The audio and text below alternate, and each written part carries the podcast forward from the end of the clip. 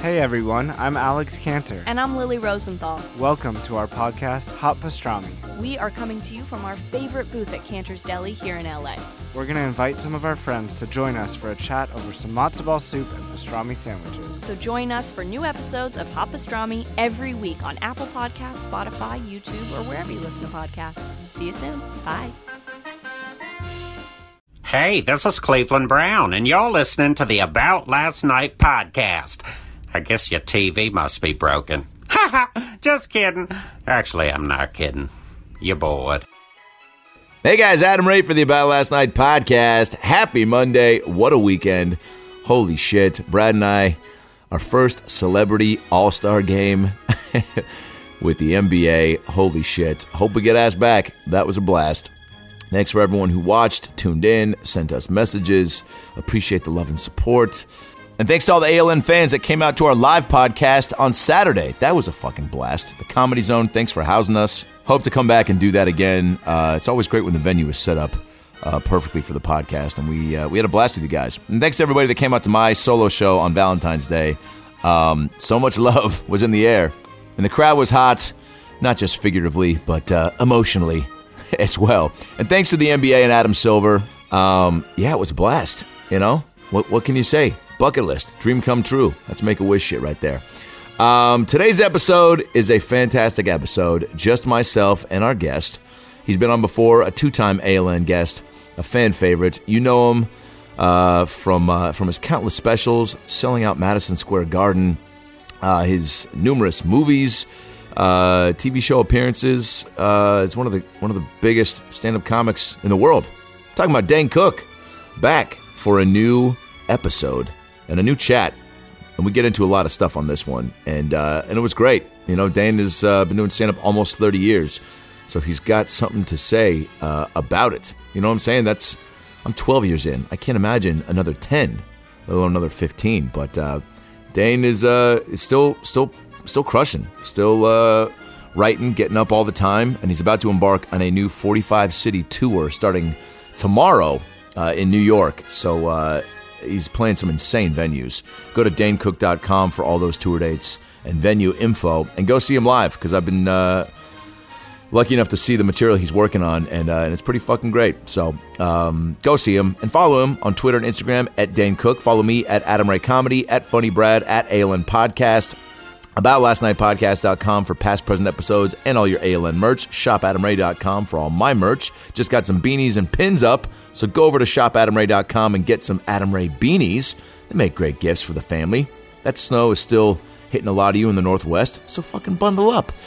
Uh, this weekend, I'm going to be in Denver at the Comedy Works, February 21st through the 23rd. Downtown Comedy Works, Thursday through Saturday. First time headlining. I can't wait. Get your tickets at adamraycomedy.com.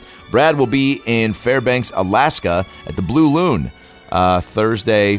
Uh, I'm sorry, Thursday he'll be in Anchorage, and Friday and Saturday he'll be in Fairbanks at the Blue Loon. Tickets at bradwilliamscomedy.com. Make sure you subscribe on iTunes and comment and uh, rate the podcast on the iTunes page. Give us a five star rating, comment, lets us know that we uh, are doing the right thing, and, and you guys uh, can show your support that way. And tell your friends, tell your family, uh, tell somebody about the podcast, and uh, help help spread the word about uh, about all the free fun entertainment we're throwing at you. So many great guests coming up: Craig Ferguson, the Chainsmokers, Brian Friedman. Adam Devine, um, holy shit, Ron Funches, Pete Holmes, it's uh, it's going to be a good next couple months for the ALN podcast, and uh, and today is no exception. So now that we've got the tour dates, Twitter handles, and merch info out of the way, sit back, relax, and enjoy a brand new episode of the About Last Night podcast with the very funny Dane Cook. Well, the weekend's over, so it's time to chat about it.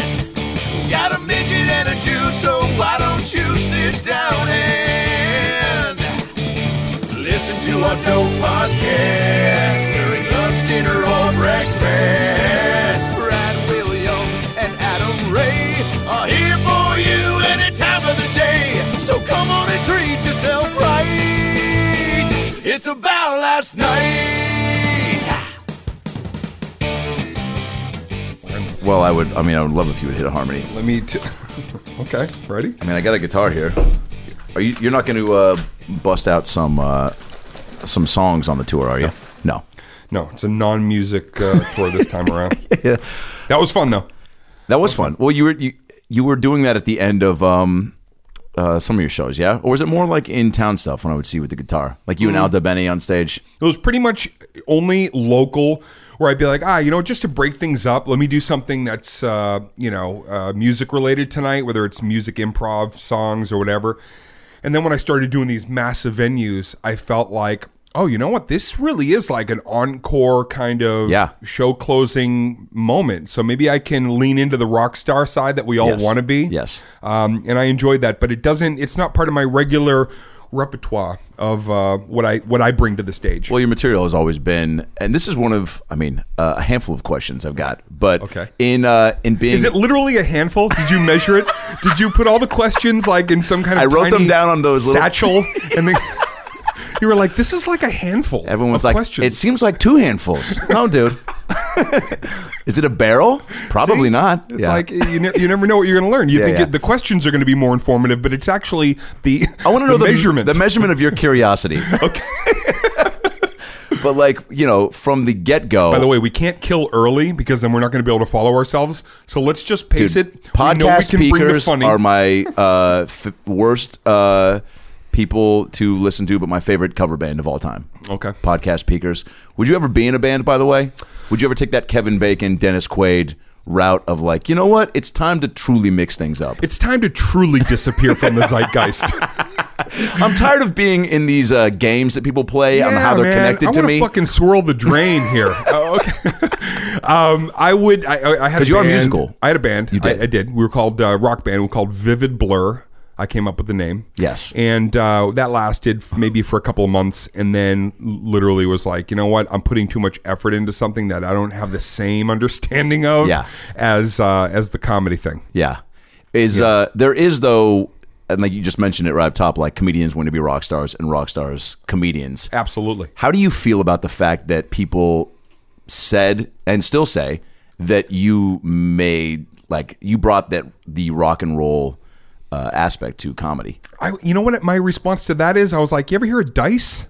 I'm like, I, I, I felt Yeah. like, di- okay, this is how I look at what I, what I, what I implemented into um, maybe the tried and true formula of Steve Martin and Dice. Right. Was um, sh- you know this idea of being a showman, this idea of like amplifying it to be able to play to this large scale crowd. What I felt like I brought to that from seeing those guys and being uh, informed by that wanting to emulate it was okay I'm, I'm the next generation of comedy so i can i can uh, curtail it and, and uh, adapt to whatever it is that you know comedy is today instead of feeling like i had to just do something that was you know their formula. So i i, I do think that i brought like my own spin to it but i don't ever feel like i uh, Took it to the next level. created it Right. you know what i mean I definitely took it to the next level. You I did. took it to some crazy Yeah, levels. you man. did. I took it to levels that you know I could probably put it in a handful if I were to write them in question form. many- It, it you mentioned like wanting to always was that always your goal to a stand up like to you just said like the the larger than life like playing having it be able to play to these mass uh, massive crowds like is that how you always envisioned it like seeing the people that you looked up to being like oh this doesn't need to just be in a comedy club Okay. yeah there's there's two responses. There's the version of me that was like, okay, I was uh, you know uh, pipe dreaming and seeing these people do these uh, unbelievable, um, incredible sized venues and and kind of like uh, like willing it Yeah. to come to fruition. But then there's something else where I had no spine for a lot of years. I was very weak. I was a very sensitive. Um, I think we might have talked about it before, Yeah. but I had a lot of anxiety. I had a lot of things to, that I needed to overcome before stand up or as you were getting before stand up, Yeah. during stand up, Yeah. you know, last week. Um, but uh, so I felt like uh, th- I had a lot of um, I had a lot of time to dream about like all the things that I didn't really know if I could ever even accomplish. I was like this big dreamer Yeah. that probably was somehow making the universe cooperate with this idea of hey, if it starts to work a little bit, it, that's a huge win for me. If I can get on stage, I did it. I spoke in front of people. Wow. I matter to somebody. Sure. So once it was like it was like the 2 4 8 16 32. Once it started going, I was like I'm fucking taking this as far as I can, you know? I'm, I'm whatever the size venue is that I can take it to, I'm going to see. Do you miss MySpace? Do I miss it? No, no, I don't miss it because I um, I feel like the old uh, bull on the hill now, where I can look down and, and tell the young bull like I was on the internet when it was fun.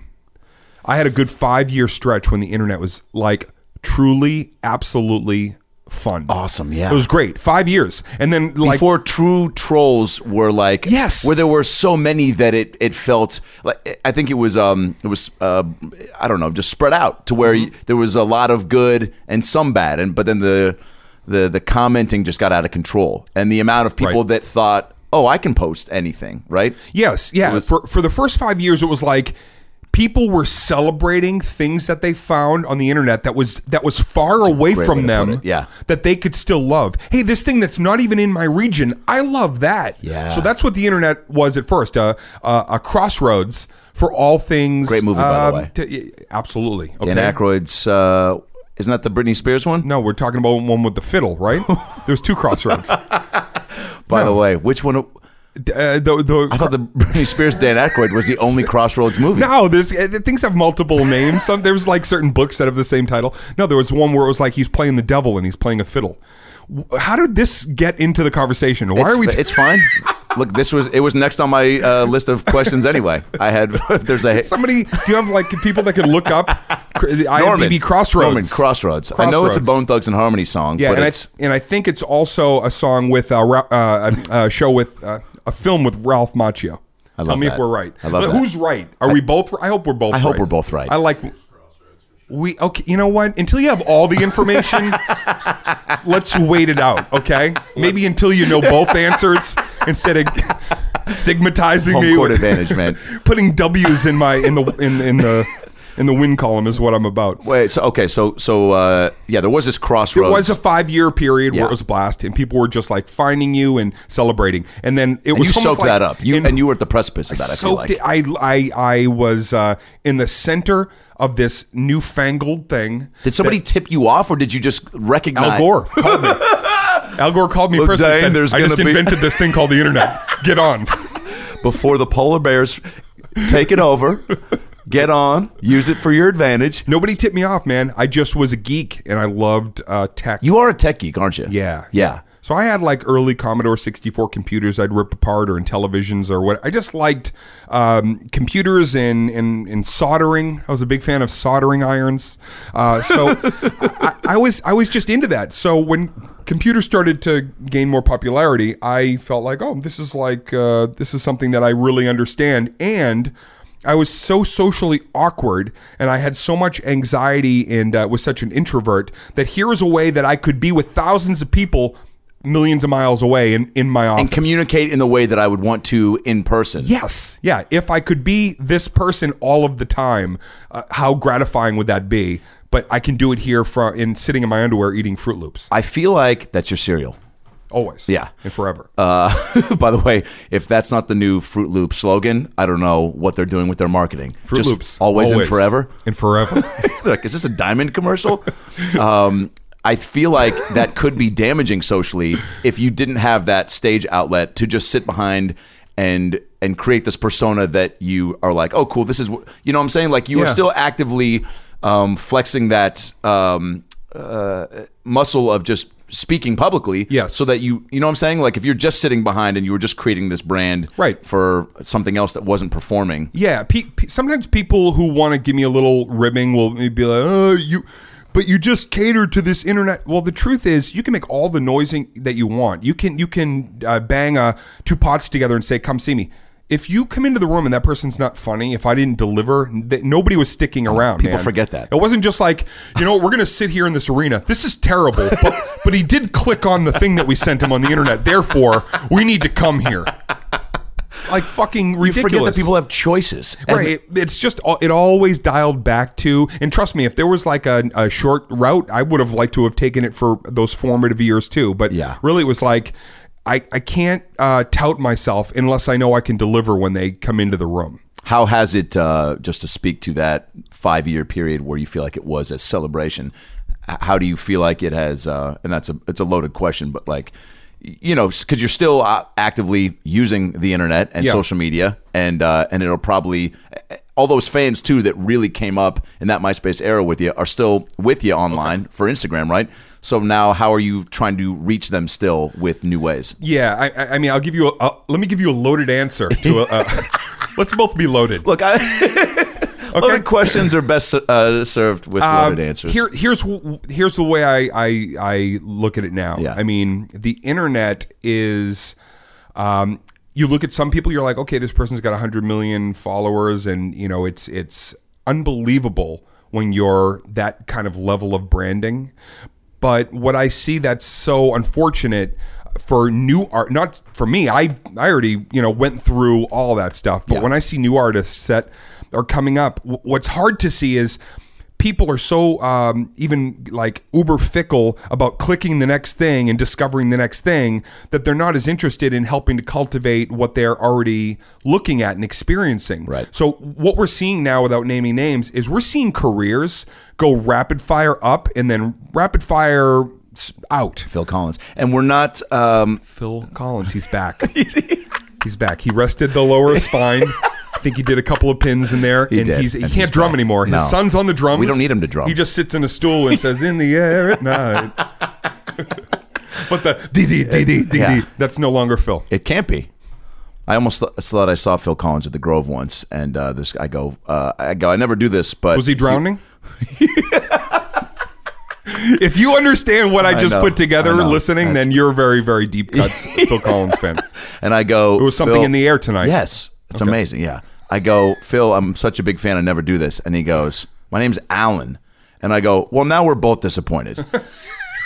I listen to that to him, and then he just goes, "What?" And I go, "Dude, you know, you could have like said yeah. If you had just been like, yeah, thanks, Mm-hmm. great to meet you, and gone on your day, even given me one verse of Susu Right. Studio. Now I'm like, I met Phil Collins, Yeah. but now I'm just like, man, fake Phil Collins is a big piece could of shit. He could have put his hand on your shoulder and said, "Hey, it's just another day for you and me in paradise," and, and just walked. yeah, I know. Uh, Alan, though, you met Alan. I know. I'm very pumped about. You met that. Alan. I know. I shouldn't be downplaying that. um, do you uh, do you like being on social media? Do you like? I I hear some comedians that have. First of all, you're celebrating 30 years, right? 29. 29. Yeah. Unbelievable. Okay, I'll That's, do that too. Yeah, that's unbelievable. Yes. I was just listening to you with Jeff Ross, and you guys talking about stories from getting going, and you watching them, and to then like, and uh, still be doing it is a really cool thing. I'm 12 years in. Yeah. To, to, it's really. Uh, Okay, just, oh boy! All right, uh, that's right though. That's the amount yeah, of yeah, applause. no, it's a good amount of time. man. but to hear like you guys still talking about it, a in a fun way, Yeah. is awesome and necessary for uh, people at my level. And to hear you guys be buds and to still also be pushing stand up and yourselves that much, Right. is something I can't truly fathom at this point. Like. I think about wh- how I'm going to be in five years from now, and then to add on another ten on top of that, Right. um, so with social media in regard to that, there's comedians that uh, are you know and, and not to interrupt, but it's funny because I'm 29 years in, and I still feel like I'm just starting to get good. For real. I, I, yeah, I, I feel like there's, you know, and th- we can talk about that, you know, leading up to what this tour really is Yes. and where I'm at. It- It's, I, I honestly, it feels like, oh, all the tools that I assembled, all the things that I failed at, and the stuff that didn't work so well informs my stand up now. So it's like the best of me. Coupled with being introspective Yeah. and actually understanding what it means to be like a human being in today's climate, it all informs where the stand up is now. So it's now it's it's like the Tom Brady thing. I'm sorry to, you know, it's bring up my Patriots, but it's like no, I was going to get to that. there's Brady 41 and it's like he's Maybe he's, just figuring out how to throw a spiral. every every every element Yeah. that he's experienced he can now put into he has that experience that nobody else has out there. He was like Neo in the Matrix. Yeah. Because he's seen every version of every play. So he knows what's happening sense memory, which is amazing. I do want to speak Was that a Phil Collins album, Sense Memory? right after Truth Dart to the Heart. It was actually Alan's album. That would have been great if he was like, actually, uh, I'm sorry that I'm not Phil, but I do have my own band that Dane Cook refused to be a part of. He said it was too close to Vivid Blur's uh, vibe. Um, your material too, just in seeing you in the last few months, is like pretty special right now, man. I'm really Oh, thanks, man. The timing of this with um, this tour is like it got me real fired up for you because Yeah. like that introspective layer, which I feel like, and you can probably speak to it more so, uh, does take time to become a part of the act, right? Sure. Because you have to have. I mean, you, you you know you've done it in other specials to where you've talked about personal things and whatnot, Right. But seeing what you were really getting into, like the other night at the factory, I was like, oh man, like this is kind of almost looking straight up looking at all thirty years, Right. Versus like just chunks of time. Yeah, know? and what I didn't want to the, the the the problem with how I approached this particular chunk of material was and why it took three years. You know, Troublemaker was three years ago Yeah. that I put that out, and It's one of um, my favorites, by the way. Y- me too. It's like Okay. I, I finally got to generate something from the ground up entirely without anybody impeding on it. Yeah. Uh, that's true. That's like my painting because I edited it, I paid for it, I uh, I wrote it, I sold it, I Yeah. directed it. So uh, that informed so much because then I was really seeing myself as like um, a f- more fully fleshed out performer. Yeah. So the last few years and why it took a little longer was I was like, I want to be able to have the same level of performance. I don't want to do a one man show. I don't want to do something that's more maudlin or um, that loses the LPMs, the laughs per minute. Yeah. So it was tricky because I wanted to have all of those things firing off. Um, and I and I did. I figured it out. I I, I cracked the code and then uh, just was diligent. And now we're taking it out on the road. And this, uh, the hour and change. I, you think you said like you, you think hour fifteen is like the sweet spot. I think an hour Yeah. and 15 minute show is really great. Yeah. I mean, it's a two hours of material that I've put together. And I always tell people, like, if you see me a couple nights in a row, it's going to be different. That's awesome. Oh, so you got two hours right now that you're going to be fucking with. Yes. Yeah, that's Yeah. awesome. Yeah. Is that do you uh, is that a conscious move before you're doing a tour to have? Like, have you ever done a tour where you started and you're like, all right, I got 20 great minutes. Here we go, trying to find the other 40. Yeah. Rough around the edges from Yeah. Madison Square Garden. I'm, I'm telling you the absolute truth, no bullshit. It was it was at least 70% improvised. No way. Yeah, I was shooting Dan in real life. Yeah. They wouldn't let me leave to to do any club work. We were in a part of uh, Rhode Island that there wasn't much near us. Providence uh, Comedy Connection was was kind of far, so I wasn't working out at all. But that date was looming. But they, what's funny is that they let Juliette Binoche go do a lot of club dates. She did actually. She Yeah. did my routine and she crushed it. She benoched it. We say. That's the new. She benoched it. Yeah, she benoched it. Okay, like from the three point line, benoched. Which, by the way, Billy Ocean is really upset that she took that. the Caribbean Queen guy. The Benoched it, yeah. Oh! Billy Ocean, he's like, you Benoched, you know. That's a real far stretch. You mind just turning this? I, I went with you. I got it. I went down. The street. You the got in the bit boat. Yeah. So I so that was Uh, turn this like up a little bit like this, and you? so I I- called it rough around the edges because it was very it was very much rough around the edges. Uh, Even all the way down to like I filmed it, but I didn't do hair. I didn't do makeup. Everything about that thing is like the opposite of Vicious Circle, which was very sleek and very like. You know, uh, like an like an armor of material I'd crafted. Rough around the edges was the version where I'm like, okay, how much of me can just go up there and be? I'm am, am I just funny because I can be funny at, at- with any conversation? Truly trying to test that, huh? truly testing it didn't always work but ultimately when i watched that special outside of troublemaker it's also my one of my favorites because i, I grew so much from the things that i that i wasn't prepared quite ready for and then i i, I grew from that And that was at Madison Square. That was in Madison Square Garden, yeah. So you're improvising in the garden. the whole thing about um, the the flute joke and the whole thing about the Civil War flute player Yes. and all like all that was off the top.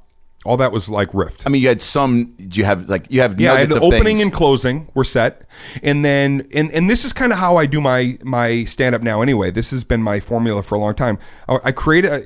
It's I, this is how I see it. It's like a template, or it's like a square. It's like a sandbox, and I have four quadrants, four corners that I know. Um, this is very funny about this. This is very funny, this and this on each corner.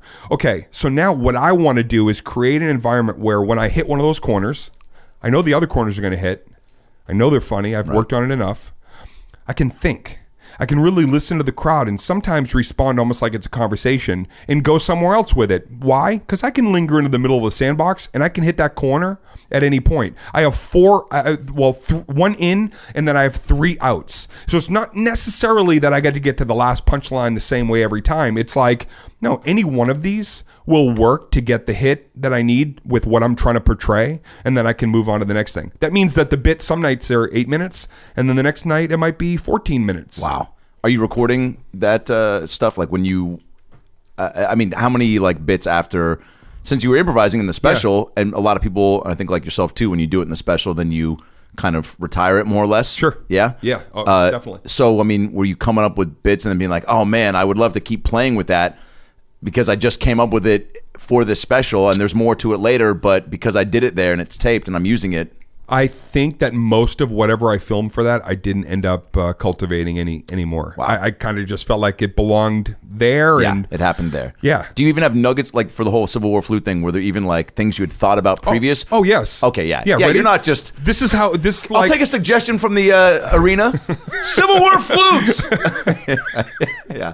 I, uh, when I was in uh, my uh, fr- uh, sophomore year of high school. Yeah. Ready? This is how weird our brains are as comedians. This is where the joke came from. I went to a vocational school to learn um, graphic design for one year before I switched to another school to do drama. In that one year, there was a, um, a like a food court in the vocational tech uh, cafeteria area. It was called the Fife and Drum Grill. the word fife every day when I would see it it like fascinated me. Yeah. was just such a different. Who would call their place the fife and drum? So I learned what a fife is. I learned it's flute, but we just decided to go. Hey, let's start calling a fife a flute. it's time. We Enough fife is enough. for fucking years. We're We going to ourselves. yeah. So fife and drum grill was in my head, and over the years, I would think about the fife and drum grill. That's and I would, amazing. I Just would, hold on to it. I would hold on to it, and I would think about like a person playing the fife. I think about a person playing the drum, and then it all started to come to me. Probably weeks before I even did Madison Square Garden, like, oh, I see a bit where I could probably do like, what was it like to be the fife guy and the drum guy back during the Civil War when Yeah. all your buddies have guns and, and I got to do this with a fife.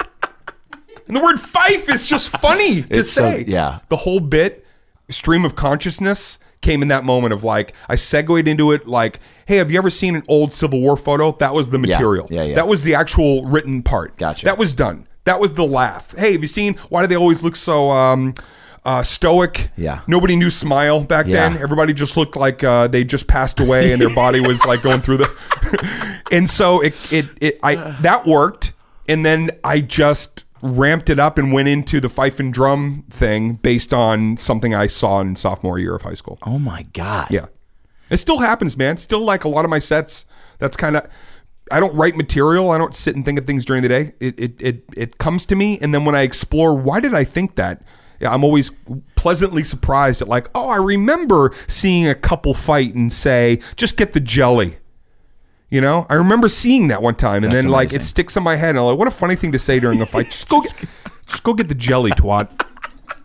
You know? Wait, you- twat was in there too? No, I think Yeah, I I think yeah, I buttoned yeah. it with Yeah, it just that- needed one. Just get the jelly is what I actually Oh My heard. God, that's a, what grocery store is that at? Uh, I think it was at Avon's Pavilions. I call it the whole Yeah, thing. It's the uh, the crew that roams around the Vons Pavilion is definitely Mm-hmm. there's a lot of angst. Yeah, Couples of- aren't happy there. Yeah, it's uh, it's almost like you go into Vons Pavilions and it's like uh, it's like going from Winterfell to uh, King's Landing, aisle to aisle.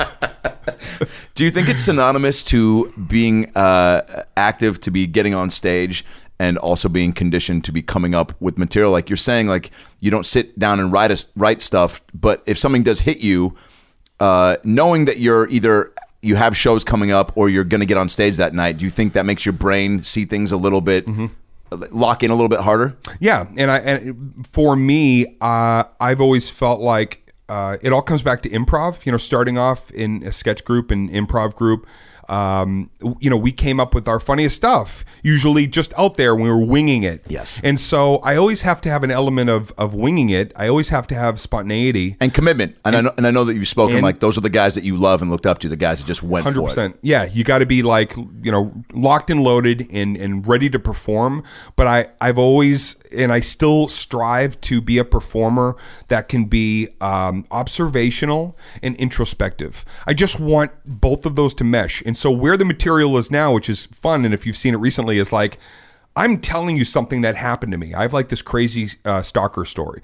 I'm telling a story about this stalker, but I'm finding beats in there that are about life happening outside and then back to my story and then the beats. Wow. So I'm finding fragments of observational humor, tried and true. Yeah. And I'm mixing it into my introspective life. I mean, that sounds like the best combo f- for uh, the best place to be. Yeah, that's why I'm going out, man. I wouldn't, you know, I don't go I don't go out there until I know it's ready. You've been on tour with me. It's like uh, in, unless I know that it's it's really ready for public consumption, I'm just not going to go. How do you know that? Does it take one? Like, do you have to have one special night at a, at the uh, factory, the store, or wherever to go? All right, it's time. You know, you know who will tell you your your material's ready? This is like the little secret of comedy. Yeah. The waitresses.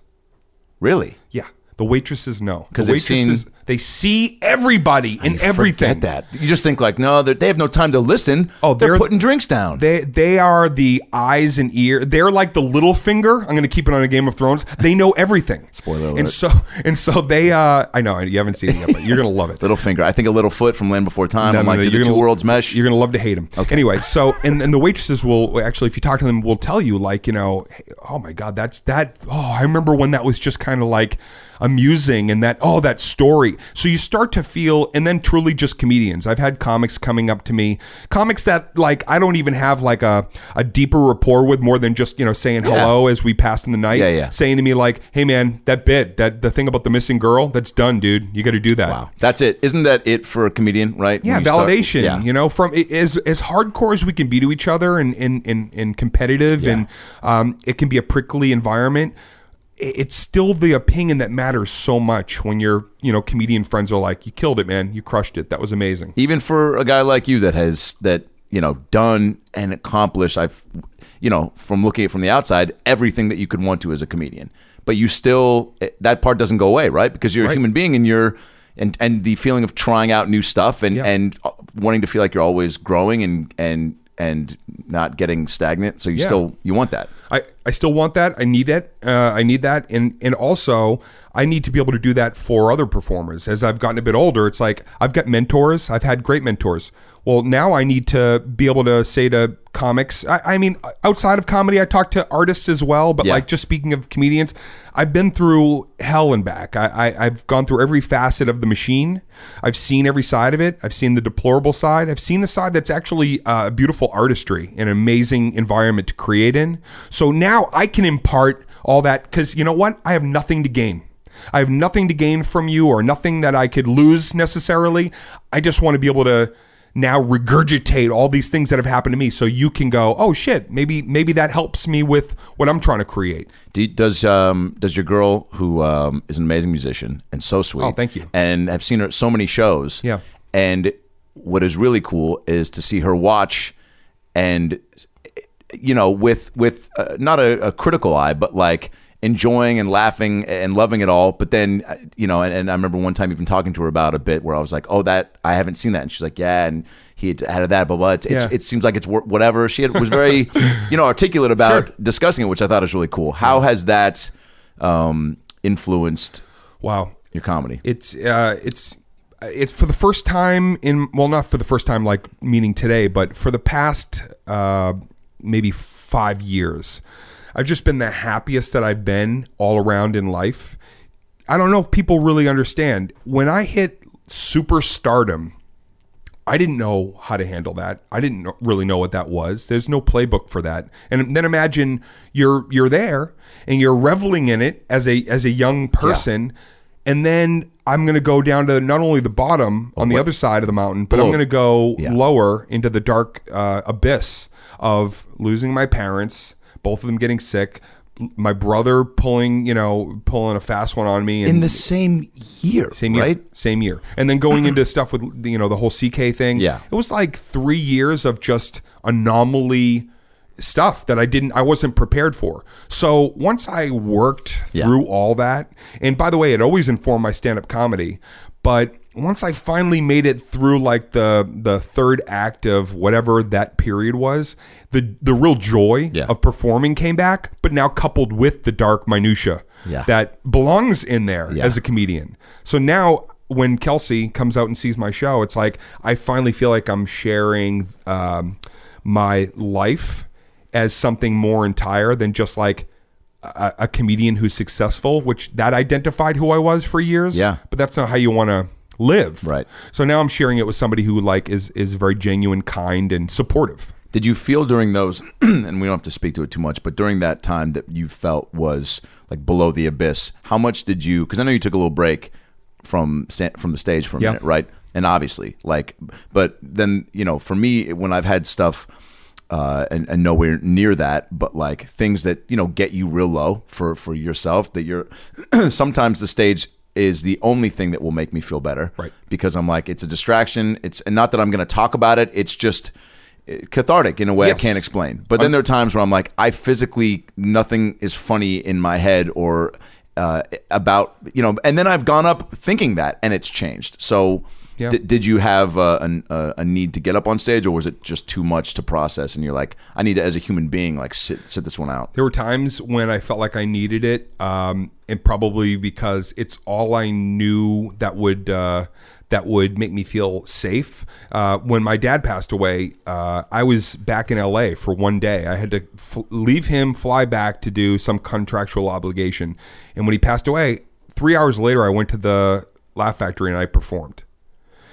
I felt like that's what he he loved business. He Yeah. loved seeing this, and I think that more than anybody, he understood like, hey, if you have a place that you have to be, and that's that's a proud man thing to go and do your job. Yeah.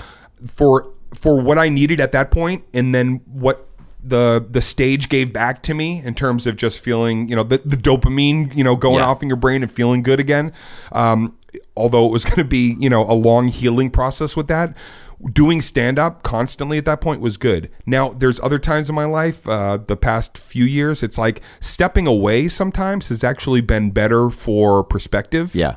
Um, so I try to, you know, I still try to get on enough to keep me sharp, but I don't want to overdo it because my process is I want to I want to get it pretty quickly and then I want to do it. I never want to do it again. I want to talk about something new. How did you pick all these dates for the tour? Because it's insane, and I don't know if you've actually looked at the schedule. Have you seen your own tour? I have seen I've seen the schedule and um, it's you know I listen, mean, you know these ven- these venues, and you've always, uh, you know, I, I mean, the Masonic in San Fran is like. Have you been there before? never Because a lot of, I mean, the Wang in Boston. Holy shit! yeah been there never done it My scene in Ghostbusters was at that theater. oh wow I can't believe we haven't talked about that yet. Um, yeah, and I, and oh wow is that was the response too when people saw it because it was a blink. Um, the Chicago Theater, St. Louis, the Stifel, the DC, the Constitution Hall, the Palace Theater in Albany. I Mm-hmm. Yeah. mean, Gr- just great comedy venues Orpheum man. in Madison. Holy shit, dude! And then Radio City. To you're ending it there. pretty much yeah Fuck, dude. Do you do you still also enjoy like you know? Well, first of all, tell me you know. For me, at 12 years, I'm I love it. You know, like I can't get enough of stand up and the every part of the grind that comes with it. The the good nights, the bad nights, the nights where you um, like a couple nights ago where I. You know, uh, was opening at the store and Rogan was back there for the first time. I think seeing me, and I've Yeah. had a lot of nice pleasantries and conversations in the parking lot and it was a fun set early working some stuff out and definitely saw him like uh, critiquing in a way that i was not pumped on and i was like oh and i got kind of bummed about that Yeah. but then i was like well let's fuel the fire and now i'm just going to write more that night and get up the next night a couple times more um, but the uh, the traveling part do you still do you still love that do you still the traveling part? of the tour Oh, um, I yeah. I mean, I do. It's like once I'm there, I feel better. Yeah. I still sometimes uh, am in am more uh, anxious off stage in terms of just like uh, feeling social and and stuff like that. So I like to I for me, I like walking into a gig and then I go right up. I don't really like too too much hang time. I always saw that about you at the factory. You would come in right Yeah. before you had to go up and then just go up. And I started doing that because, man, that is a sweet way to. I mean, you, you you don't have enough time to fully like read what's happening out there, and also sitting and, and letting your energy drop is a bummer. Yeah, Yeah, and it's also like if you're listening to too much show, um, you start to second guess yourself. Maybe they're not going to like this. Maybe they're not going. to I'd rather be like, I don't know what just happened before me. I just know that I'm walking in and have to be the best at what I'm doing for myself right now. So it's also good because then you're conditioning yourself to just be solid every time, not based on oh this guy just took the air out of the room. What do I do? right.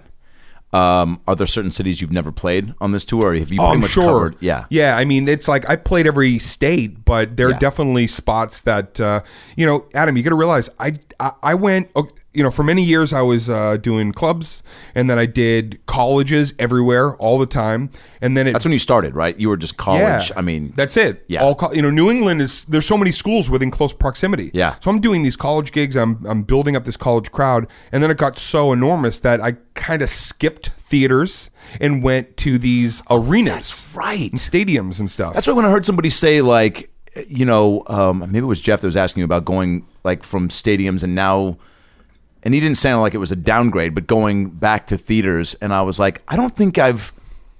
I think these. This is the first time he's hitting like a lot. I didn't say I was uh, playing Burger King. Isn't that great? Yeah. Well, I, I get why people. Uh, yeah, I mean, I get why people think course. that. You know what I mean? They're going to come back. You're not doing Madison Square Garden. Yeah. Which, by the way, you know what I would say to that? If I want to do Madison Square Garden again, I will do everything I need to to prime up for an event that is Madison Square Garden. Yeah. But what I'm doing now to play again, let's use the Beacon. I think it's 5,500. Yeah. Is it? That is a, an amazing place to be centered with that many people, but still be able to be uh, again introspective. Yeah. To have your pacing, hit your moments when you need the energy or whatever the, the character is that you're trying to put together. Yeah. But to be able to have those beats where you don't have to be on for the guy in the balcony in row Z, it's better. Yeah. It's actually better. Uh, there's still, you know, Sebastian just did uh, Madison Square. Garden. Oh, yeah. Oh, yeah. Oh, yeah. It's like what he's doing now. That's I get it. That plays to that. He's doing that event level uh, style and in attitude. It works. It, the, his brash, you know, bravado and blah blah blah. So I can look at somebody like that and understand why they want to play that size venue and what that means both as a performer and also monetarily as a businessman. It's that's good for business. Yeah. Playing more seats is more, you know, cash at the end of the day. Yeah. But as just a straight performer, I don't. I, I I subscribe to the Rolling Stone method. Stadium, little dinky club, arena, uh, you know, back alley, you know, uh, speakeasy spot. They'll they'll play anywhere. Right. They'll play anywhere, and I, I respect that. And that's kind of what I want my career to be. I want to be able to like dip into any kind of venue and, and play it. There was an intimacy to the beacon that was like almost overwhelming, like how big that could be, but how uh, it didn't feel like I had to. You you did amazing, and I, you know what? And that was one of those things where when you're early on in a show and you're getting huge laughs like that, like off the bat, that tells me backstage, I'm like, oh man, this crowd's great. this crowd's already fired up. Yeah. you know, and my fans are comedy fans. People Yeah, think dude. they're they're uh, whatever like a Dane Cook fan is. It's actually they just love comedy. They love stand up comedy. My fans. Is there do you do you have to actively try to uh, and again with social media like trying to continue the the reach and connection with people that I mean again when you were at the precipice of, of building a social media following like do you ever think like oh this there's people that and people probably comment all the time and send you messages like I've been following the whole time like Yeah. d- does ever, anyone ever say like could you do more of this like because this I've been used to this and or I've do got- people just understand like no things No, like, I've I've gotten listen, I've gotten every kind of um, uh, critique or somebody wants to opine and tell me their perspective. The thing that that resonated way more than anything this last uh, last year, I did like an underground version of the tour. Yeah. you know, my fans are honest. They're comedy fans. They always tell me who they like.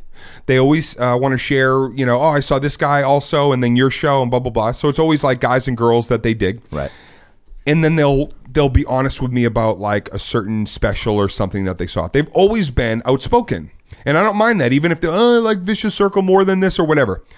But the results from last year are what made me immediately put the tour together for this year because people that had seen me multiple times would write me and say, or meet and greet and say, I saw you at Madison Square Garden, then I saw you at that gig down in Tampa, and I actually saw you earlier at a blah, blah, blah. This was my favorite show you've done. Wow. And when I started hearing that, Adam, I was like, okay, you know what? I gotta, I gotta charge this, and not just a few people, like the the diehard long term fans were coming back and saying like, please put this out as a special. Is this gonna come out at some point, or where can we see this? How much of that can you listen to? Like, because I mean, I, I'm starting to get a little bit of that, not even in, in, in the same numbers, but where where people see certain shows and then comment, and I'm like, I'm like, yeah, maybe. And it is funny how you take into account like somebody that you know that you've never met or whatever, but they have been following, so they're like, man, that was it or whatever, and I'm Right. like, maybe that was it, Alan. You know? Well, Alan, Yeah. um, I, I I just look at it as I don't. It's not one particular voice that I can say. Uh, oh, that that swayed me in a certain direction. But when I'm getting you know multitudes of people coming and being like, "Hey, man, you know, I I love this. I love this show," and, and saying to be honest, like I didn't think it would be as good. You exceeded my expectations, which you already exceeded last time yeah, you at already that did blah it. blah blah. Yeah. So you're fine with that, right? Oh man, dude, I'm at the t- listen. I, seeing a new act and and supporting somebody that's coming up the ranks is super exciting and it's valuable. You know, obviously to that young artist to build up their fan base. There's another side of that. Seeing somebody at a pedigree from the years of experience under their belt with m- way more tools in their arsenal seeing that show and and I've seen a lot of shows like that. I've gone to a lot of, you know, shows where you've seen somebody at their peak peak and then you're seeing them over here and they're better. And you're like, "Oh my god, this is like it's part of the evolution, you know? Yeah. It's just part of the the I, I feel like where I'm at now maybe it's cuz I'm at my happiest, but I feel like the material is at its at its best. That's so great, Yeah. dude. You can tell. There's a joy that you mentioned totally can about tell. in- I'm I'm my worst critic. I would I would I would be uh, the first person to be like, eh. How do you assess a set when you get off? Like, if you don't have a good time, is that first and foremost, or or do you go right to, like, when I saw you at the factory and you get off? I'm always curious because then you you know you eh, people. I, I feel like you know you're you're in your head right away, right about like Mm-hmm. what happened, or do you kind of let yourself sit for a minute and let, let, it, it marinate a Yeah. bit. Yeah. Sometimes for me, it's like I won't really reflect on it until a couple of days later, Hmm. or. But if it's like something I'm working on, like I really want to button up this bit tonight or in the next couple, you know, I need something here. I need something here. Then I'm thinking about it when I right when I get off stage. But for the most part, it um, it for me it just feels right to um, continue to you know chip away at it, and then if it's really meant, it, it, I feel like it's done in some way when I am so excited to start the bit still. You're Yeah. not as excited to start a bit sometimes. You'll feel yourself like when you know you're going into something that might be lumbering or it's it, you're like here we go. Here's the thing about Alan, Yeah, yeah. right? Yeah, and, yeah. and you have to amp yourself up. When you're going into a bit being like knuckles crack and going, "Oh my god, this thing's about to fly." That's when I know. Right. That's when I know. The first uh, you know, 30 seconds of the intro to the next piece of material, when I'm feeling like really amped up, that's when I I, I know it's ready. Is there? Um, are you going to come up with a uh, a new like a SuperFinger? Um, No. no, that's No, done with. no, I did. You know, the the saddest part, I I created a, a, a logo for myself. It was incredible. It was incredible, brilliant. until people got it tattooed on their body, and then I was like, "Don't do that." I, I'm not. I, I may not use this forever. Yeah. I may, you know what I mean? It was like it, it. It was a bit of a fad in my life, but but it was it was fun. It was definitely something that like. But that's uh, part of that connecting with the fan base that you can't yeah. even explain. They helped me to Yeah. make this thing, and we did it together.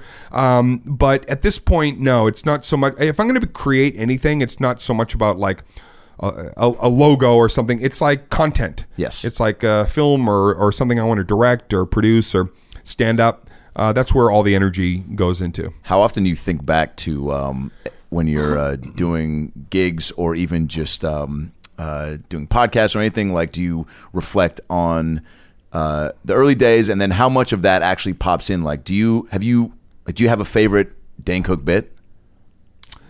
A favorite from like coming up, or do people? Because I'm sure that's you're still getting messages about like, you know, people just even giving you long, yeah the, uh, speak, the speak and spell bit Yeah. Was like a, a, a life changing weirdly enough bit Right. because i thought of it in eighth grade i already had the joke in my mind in eighth grade because of the voice and i would do the voice in my house and be silly about it and then when i started doing open mic um, i told the story that would eventually be fleshed out for the for the you know the har- harmful of swallowed and everything Right. I took it to New York. Now we're talking about like four, three, four years later. And Zoe Friedman saw me do the bit at uh, the Boston Comedy Club, which is near the cellar in the village. And based on that bit, I got Letterman. Yeah. And I did it on Letterman, whole- right? Yeah, Yeah. I built the whole built the whole set around it, like a novelty set, things Yeah. that you, we remember about our youth. And then that got me colleges. That got me. So that bit that I thought of in eighth grade really was like, Oh my god. the uh, ushered me into some some places of success. Do you remember saying it to somebody and hearing them laugh and then going, "Oh, cool, there's something there"? Because in eighth grade, I can't even. I mean, I remember like making buddies laugh and stuff, and you still can't have a recognition of like Right. doing something, an impression or, or a story or a bit, and then people laugh and and to then in, internally go, "Oh shit, there's something there." Yeah. is a crazy thing to It was have. the opposite for me. Oh. I sat, Boy, you ever seen Katie Couric just swing and a miss during interviews? What it doesn't happen, but if it were, you are the Katie Couric of podcasting. Everyone says it, Adam. Um, uh, I sat my mom and sister Kelly down, and uh, I, I'd been doing open mics, and I wanted to do the bit, and so I sat them in the living room, and I was like, you know, holding a vase or Yeah. whatever, a hairbrush, Yeah. and doing the. And so I did that, and they they literally sat there and looked at me. They had pretty good senses of humor, especially my mom. They looked at me, and then finally I was like, "What? You, okay, what'd you think of that bit?" And I remember my mom. She went, "Oh, baby, I don't think that's funny." She was like, "I just don't know. It's yeah, I love your physicality, but I don't." Like it immediately bombed in front of my family. Fuck. Yeah, but I did it anyway. and then, of course, years later, my mother was like, "It's still not my favorite, but."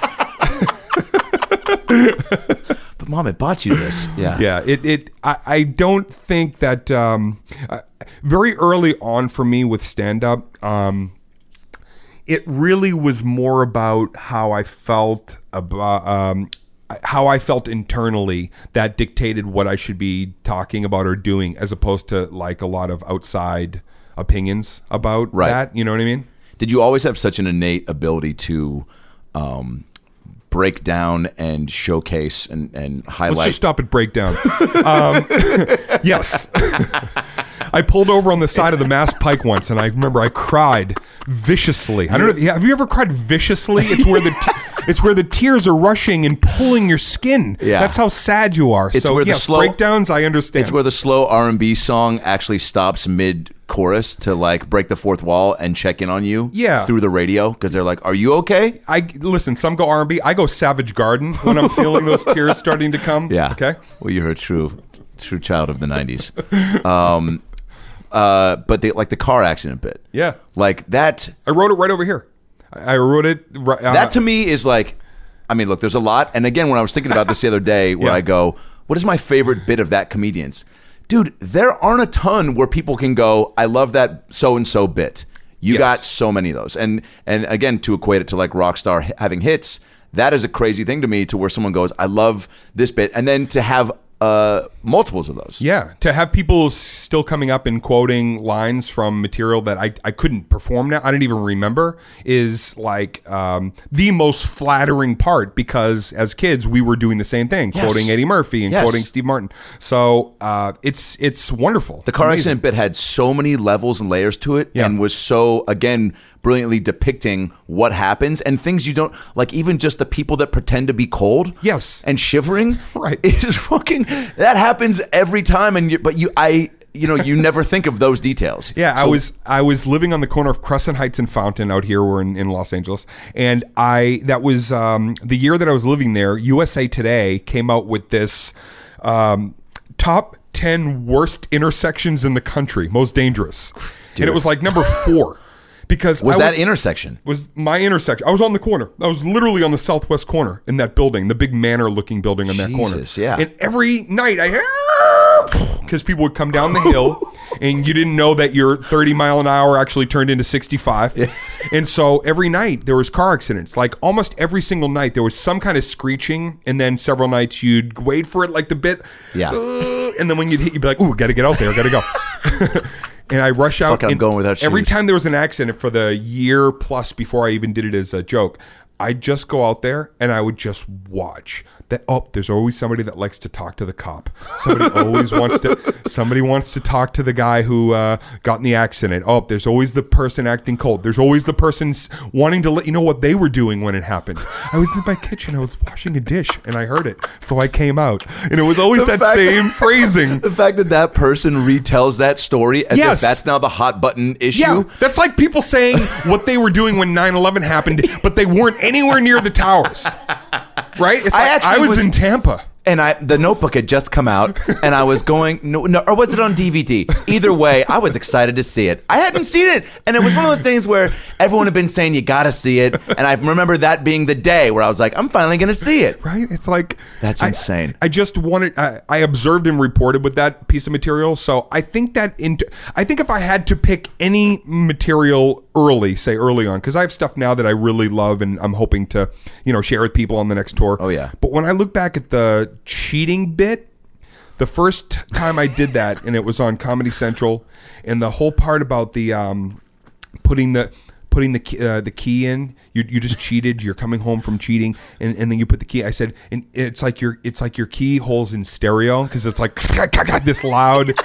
And then I talked about the floors creaking. This is all stuff that I did. I was, uh, you know, I was a dirt bag. I cheated on this girl that I was with, and then I was studying myself going, oh, these are all the things that I did, and then I'm going to put it into a piece of material. So, uh, it- probably one of my favorite early bits because I was introspective at a time when I didn't have a lot of that. Right. That's insane. Yeah, Yeah. that is a. Uh, I mean, look, there's you know things that we all you know you want to hone up. I've been around make- so long, I have vintage bits. That's fucking weird, man. It is right.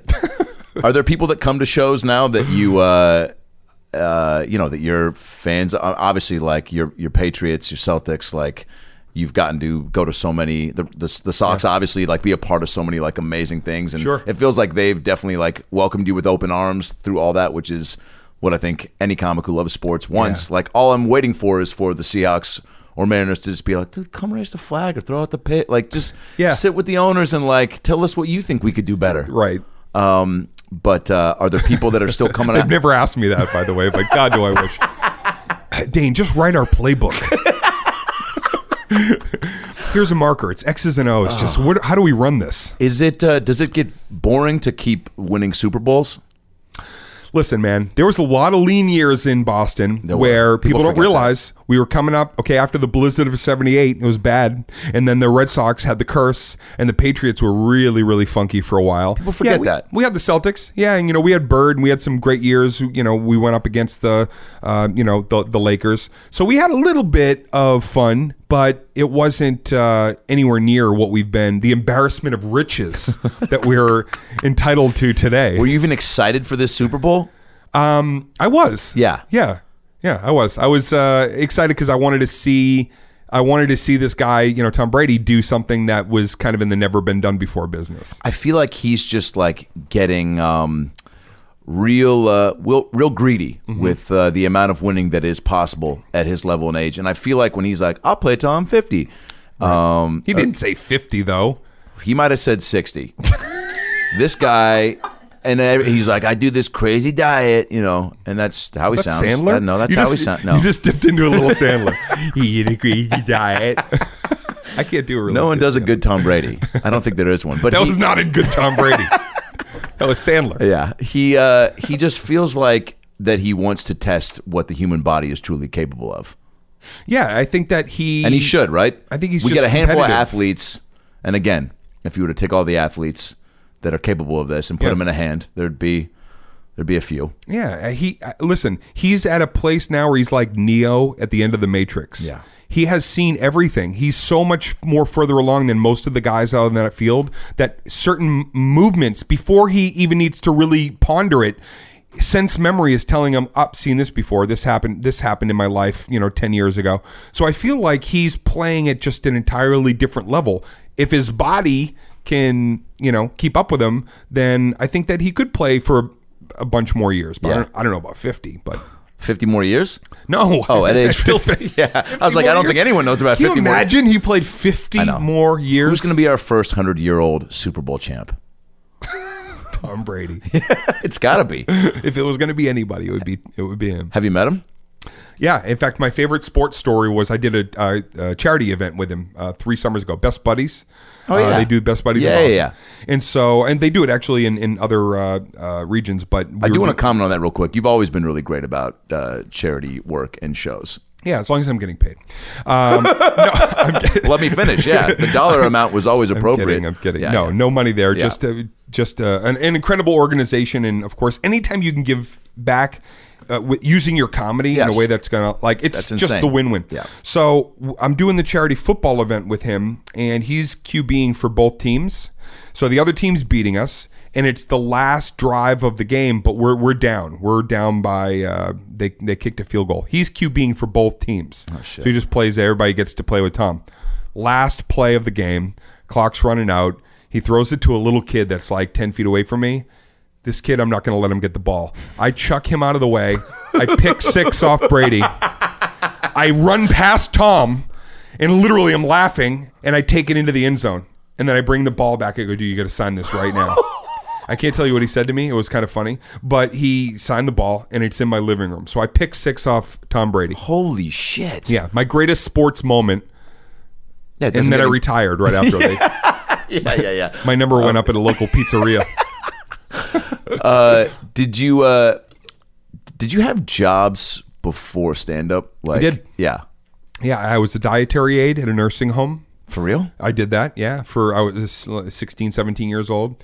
Uh, you know, feeding elderly people and pure, I was in charge of pureeing. I was in charge of like pureeing food, like a steak, so they could drink it out of a cup. Some of them couldn't eat like solid food. That's amazing. So I did that for a while, and then I worked at a video store. I worked at a pizza place. I had a newspaper route, and I plowed snow. Um, I almost died plow- plowing snow. This was kind of crazy. There was a huge lake uh, in, in um, Medford, Massachusetts, called the Mystic Lakes, and every winter, uh, cars would drift off the road on the black ice, and they would go onto the Mystic Lake and then go through the lake. And so people would. It was like um, it was just you stayed away from the Mystic Lakes when it was Yeah, yeah. winter. So I was in a snow plowing team. Me and these other seven guys. There's always a team, right? Always a team. Yeah. You, if it's one person, you're just doing like individual homes, but like we were like doing supermarket, like Vons Pavilions. and so, Lot of land which back east is called uh, Stop and Shop. Yeah.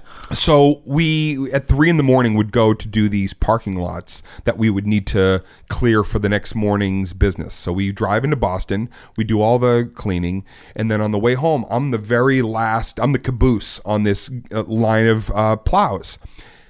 Well, the lead guy decides to take the Mystic Lakes. It's been snowing. Obviously, we just plowed all this snow. We're coming around the corner. Everybody else is, you know, moving along great. I'm the last one. I started to come around the bend. The entire plow starts to like pirouette in, in, in the most like smoothest possible way. And then it picked up speed. I couldn't stop. I couldn't do anything. And it went off the road, and I immediately went down the snowy embankment, and I'm heading toward the Mystic Lake. It's like 15 feet away from me. Oh shit. And something inside of me, because I couldn't stop. I was, you know, hitting Yeah. the brakes, but I'm sliding on the snow. Yeah, yeah. Something inside me, a voice was like, just fucking drop the plow. And so I hit the crank and I basically broke this plow. And the whole plow went and went into the dirt as I was going onto the lake. And it stopped me right at the lake. Oh my, my back tires were on the lake. And the plow had dug in so much. Now, of course, the guy who owned the company is like, You fucked up my plow. he was so pissed. I go, I was about to die, man. Yeah. I was about to die. So I was like, I don't want to do this anymore. And I'm going to do stand up comedy because I think it's safer. Holy shit. That was like one of my last jobs that I had. I was doing all those at once There's- to make ends meet. There's probably somebody out there too that saw that and told some sort of authorities later and was like, "Yeah, no, I was inside. I was listening to Phil Collins' greatest hits, and I went out and I saw, and he almost went into the river." I love what you just did. I appreciate that so much, man. I mean, I appreciate the art you, of the man. callback, Yeah. nobody really I know, understands. you do. It's a gift. It Not is. everybody can do that. Um, your uh, your acting is on point. Okay. and I know you're Okay. I accept that. Yeah. Um, you're uh, you're taking on like cooler and cooler roles. I feel like, and I Hmm. don't know if that's something that you're seeking out. Remind me of the space movie that I remember when I watched it for the uh, f- or n- not space movie. The um, when you guys were quarantined. Uh, Yeah. The title again? Right. It was called 400 Days. Yes. Mm-hmm. Awesome. Yeah. Really psychological thriller. Yeah, dude. That's Something I mean, very different. for any actor, and especially comedian actor, like something like that that is just totally different. Right. Uh, and you crush that. Oh, cool. And I was like, oh, okay, like you know, your chops had already been proven, but like that's you know that's way different than Good Luck Chuck. Yeah, it, definitely way different. And also, um, I was starting to be approached by people to executive produce stuff. Right. Which, you know, sometimes people go, oh, is that just a title you get to be in the mo-" It's like, no, sometimes you're actually part of the casting and the entire creative process. Did you enjoy that? I did. Yeah. I did. So much so that um, it, it it informed how I wanted to continue with my career, which was like, okay, at the center is always going to be stand up because I love it. I love it. You know, I love it like I loved it the very beginning. I love it like that again, the same way. But I like collaborating with people. I don't like being as isolated as I used to in, in the world of comedy. Right. Um, I, I, I don't want to be ostracized from people. I want to work with people. So it's it's I'm producing another film that I'm going to actually also co-star in. It's a murder mystery. Dope. We're doing it next year with the uh, company that did um, the film I just did that Lionsgate picked up. That's going to put out next year. Uh, this year called uh, American Exit. Yeah. So just more dramatic stuff and things that are uh, off kilter and away from the stand-up tone. I was curious where my uh, and you said you being a part of the casting process. I sent at least seven tapes in for 400 days. Um, you truly benoshed me uh, by not. Um, okay, um, just, just looking for another benosh. Um, You got it. uh, is there something about acting that I mean, obviously, like they're different uh, beasts, like stand up and acting, but is there something about being on set and having multiple takes and being a part of a collaborative process like that that that does get you uh, excited um, more so than stand up, or are they just so? Yeah, I, I think different, not more so, but what what it what it means to me is when you feel like you're a um, piece of a puzzle that a director is trying to put together, and you're you're actually trying to get their vision, their their act, you know, to to work. Yeah. Um, there's something that's so gratifying about knowing, okay, you and I are in a scene together. We need to. It, it's got to see, seem seamless. We need a synergy. We need a realness. It, it's not just me because I'm prepared, and that's like that's hard to get. That's hard to get a whole bunch of people that everybody's going to be so simpatico at that point that you can accomplish telling an amazing story that's not you, not your life, not anything to do with you, or maybe not even in your time period. So for me, uh, the exploration of all of those things, and, and maybe you find that in acting as well, Yeah. is like um, it, it's it's kind of a, a necessity for me. Uh, I definitely want to continue to try to you know make make films and do things like that. Where does your uh, where's your love for words come into play in all this? My Did that my, happen in eighth grade? My love for uh, vernacular. There it is. if I may. Uh, your verbiage is at a. Uh, people don't use verbiage enough. People don't use verbiage. People don't use jargon. Jargon's a great one. It's a great one. Um, Do you have a like a list word of of words? that- a word- I do. what is your screensaver? I actually do have a, a crazy screensaver that's got like you know extemporaneous and words that like Yeah. aren't commonly used. I also read a book called um, I think it was called hundred words no one's using but should. Uh, Love just that. different way, you know, different words, ways to describe. What happened to me was this: I, my dad was a wordsmith. Uh, he he used to read the dictionary. I thought he was a total weirdo. I didn't have that same. Um, uh, my education level and what I was focused on was not. I, I like drama. I Yeah. liked uh, you know uh, creative creative writing. So I'm seeing this with my dad, and then I do 10 years of stand up comedy. I record my first album, and when I listened to it the first time, the raw version of Harmful Swallowed, it- I said fucking like 60 times. When we finally edited it, it was so distracting. And what I learned listening to myself in that moment was um, I need to build out my ability to paint verbal pictures with words because I still wanted to have. I, my parents had truck drivers' mouths. They both said f bombs all the time. Yeah. I still wanted to have that because that's part of me. Yeah. But I wanted to be able to tell a story without that word specifically taking you out of it because I'm saying it so much. Yeah. So I wanted the real estate around that word to be like I'm using it in the right place at the right for the right thing. Yeah. And then I want to be able to use other words uh, to help enhance storytelling. Yeah, to where it's accenting. I feel like there is value if if Yeah. it's uh, accenting a certain moment or or sentence or- Absolutely. yeah. I, I- I don't think that there should be any. Uh, there's definitely not any kind of um, barrier that somebody should put on themselves in terms of like, oh, I need to be a clean comic or whatever. I just think that if you're going to go a route of, um, you know, having some potty mouth humor in Yeah. there, then. Yeah, make it distinguishable so it doesn't just sound like a bunch of swear words put together with uh, laughs. Is there something that uh, you see? You're going to the comedy store a lot now, which I think Mm-hmm. is awesome.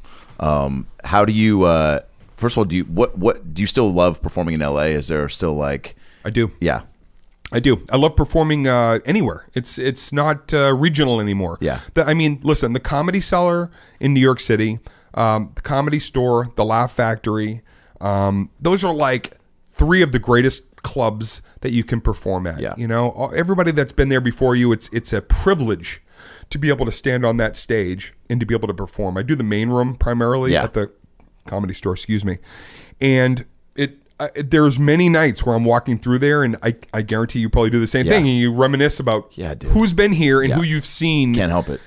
and it's overwhelmingly unbelievable. We're doing this. We're in the you know we're backstage where everybody was doing crazy shit back Yeah. here, and we've heard the stories.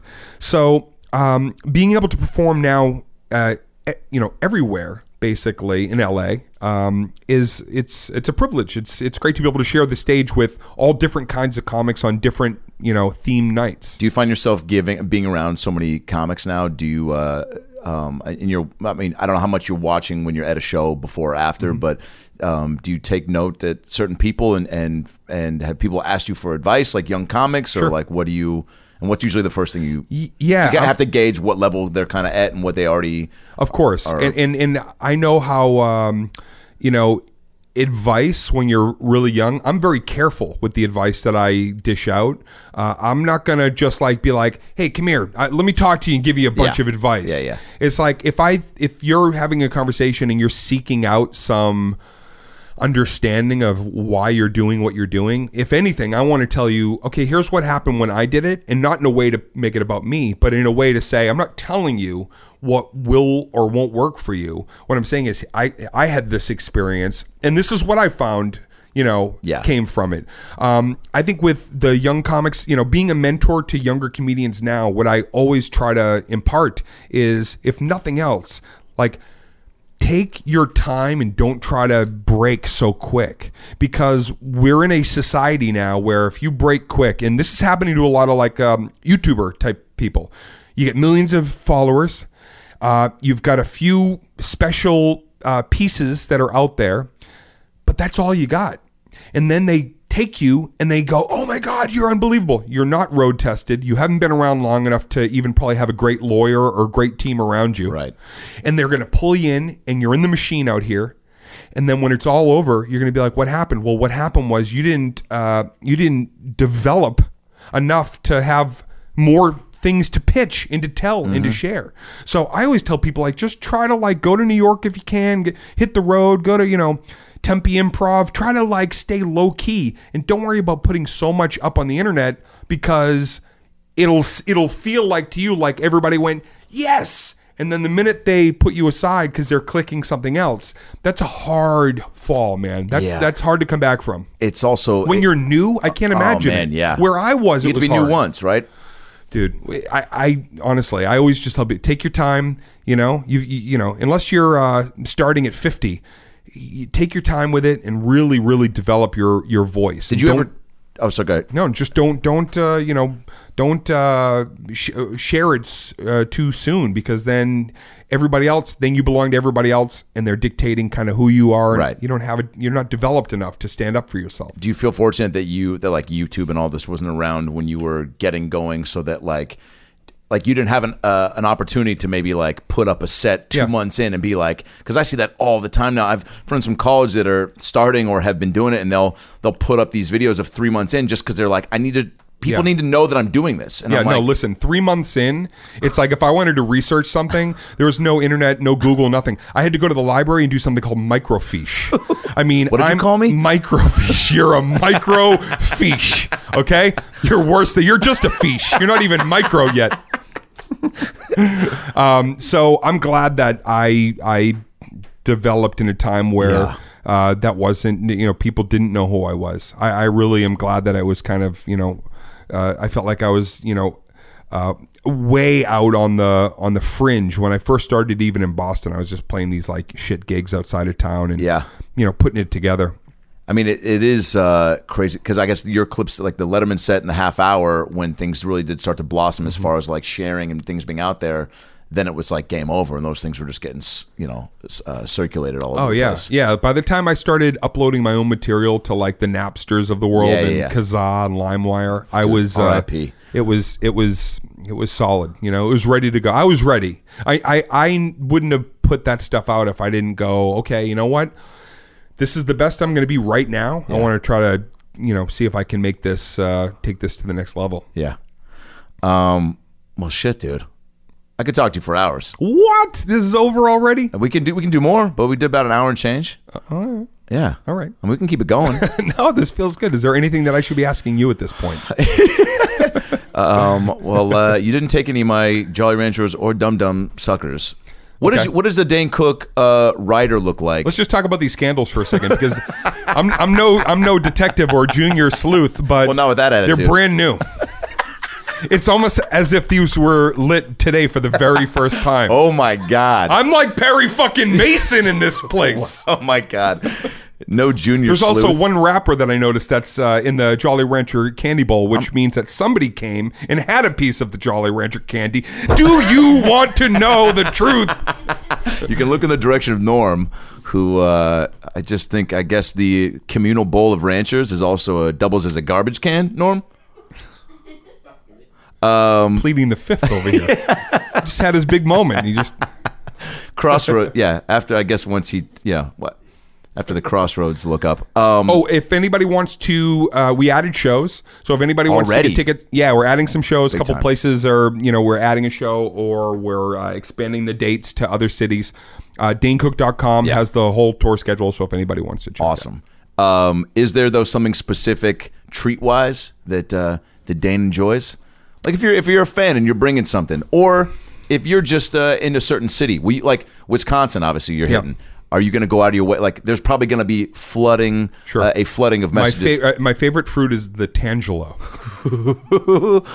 what? Yeah. So if somebody wants to bring me a bushel of Tangelo, Now I'm no junior sleuth, but I feel like the Tangelo is uh, not. you ever a- had one? No, Oh, that's a real man. fruit. Oh, a tan. You've never had a Tangelo? Don't don't look it up.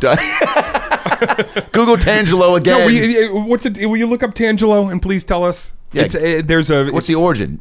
Use it in a sentence. I, I feel like it's uh, use it in a sentence. The Tangelo If is you- not an apple. that guy says it to the s- the kid during the spelling bee. we got. I think we got it. okay. It's a hybrid of the tangerine and grapefruit. Hybrid of the tangerine and grapefruit. Somebody created. It's called the Tangelo. Well, what now, now? The name does not speak to the pairing of fruits that it. It sounds like a name that a, a black family would give their yeah, daughter. the Maya Tangelo. Can I still You do got to try dates? one. you got to try one. Tangelo is absolutely delicious. Does it have a? Uh, so it's got the tangerine vibe with a little grapefruit uh, center. Um, yes, it's kind of its own uh, i- i- flavorful experience. If it were an actor, who would it be? Gary Sinise. um, Gary Busey. There it is. Yeah. yeah. I knew it was. uh, all right, the Tangelo. What about? Um, do, were, are you going to try to explore in some of these cities, or are you going to be in and out? Like in Wisconsin, they're big on cheese uh, products. Are you I've, going s- I've been everywhere. You have. You know, you've done At the this- Philly cheesesteak thing. You've done the. I've done it, Chicago yeah. pizza. The Yeah. At this point, it's really mostly just focusing on the show, and then we're gonna we're gonna boogie. We're gonna it's gonna be quick. I love that. Yeah. Um, you're the man. Thanks for making time. Like you know, again, uh, could uh, could just throw compliment city at you all day, but uh, you're uh, the fact that your comedy is only always uh, growing and getting better. It's like inspiring on many levels. And in a business where you uh, are constantly looking for like those things to motivate you. You know, you got like we're this is such a self motivating thing where as many conversations as you can have with friends and family, and like you said, like getting uh, you know nice feedback from comedians, all that stuff matters. But like, you got to be the one to be going out there, and um, you know, this sounded a lot better in my head. Um, I thought you were having a stroke.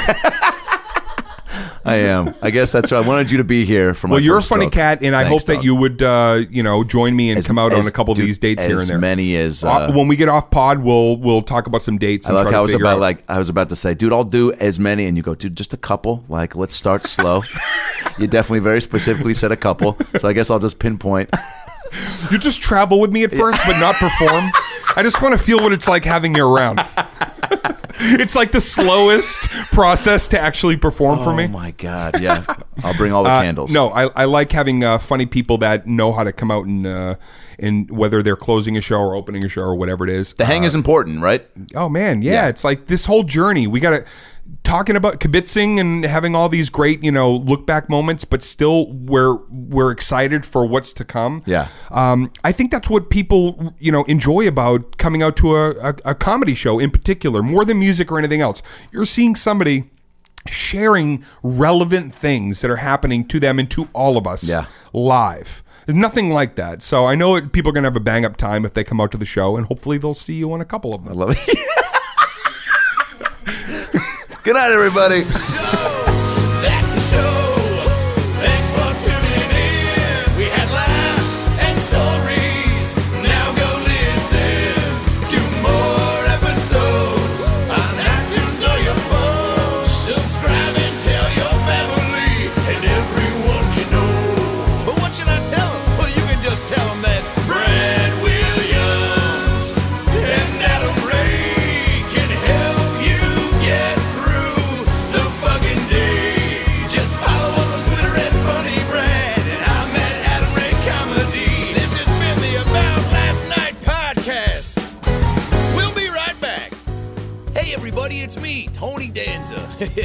For listening to the About Last Night podcast with Brad Williams and Adam Ray. Boy, they're a lot of fun, huh? Why don't you subscribe on iTunes to this fucking podcast? Give them a five star rating so this midget and this Jew can feel good about themselves for a couple minutes. Also, get on your iPhone or Android and get the podcast app. You can also listen to it on Stitcher or AboutLastNightPodcast.com, where you can hear past episodes with great guests like Lisa Kudrow, Paul Feig, Kevin Nealon, Bob Saget, Deon Cole, Chris D'Elia, Adam DeVine, Michael McDonald, Jaleel White, Bud Friedman, Steve O, Harland Williams, Tom Arnold, Ron Funches, Rick Glassman, Blake Anderson, Anders Holm, Jessimae Peluso, Joey McIntyre, and many, many more. I'm Tony Danza. Thanks for listening to the About Last Night podcast. Good night. That's it, right? You got it? Sweet. Boy, it smells good in that booth, by the way. What kind of candle is that? Hanukkah willow? nice. Seeking the truth never gets old. Introducing June's Journey, the free to play mobile game that will immerse you in a thrilling murder mystery. Join June Parker as she uncovers hidden objects and clues to solve her sister's death in a beautifully illustrated world set in the roaring 20s. With new chapters added every week, the excitement never ends. Download June's Journey now on your Android or iOS device or play on PC through Facebook Games.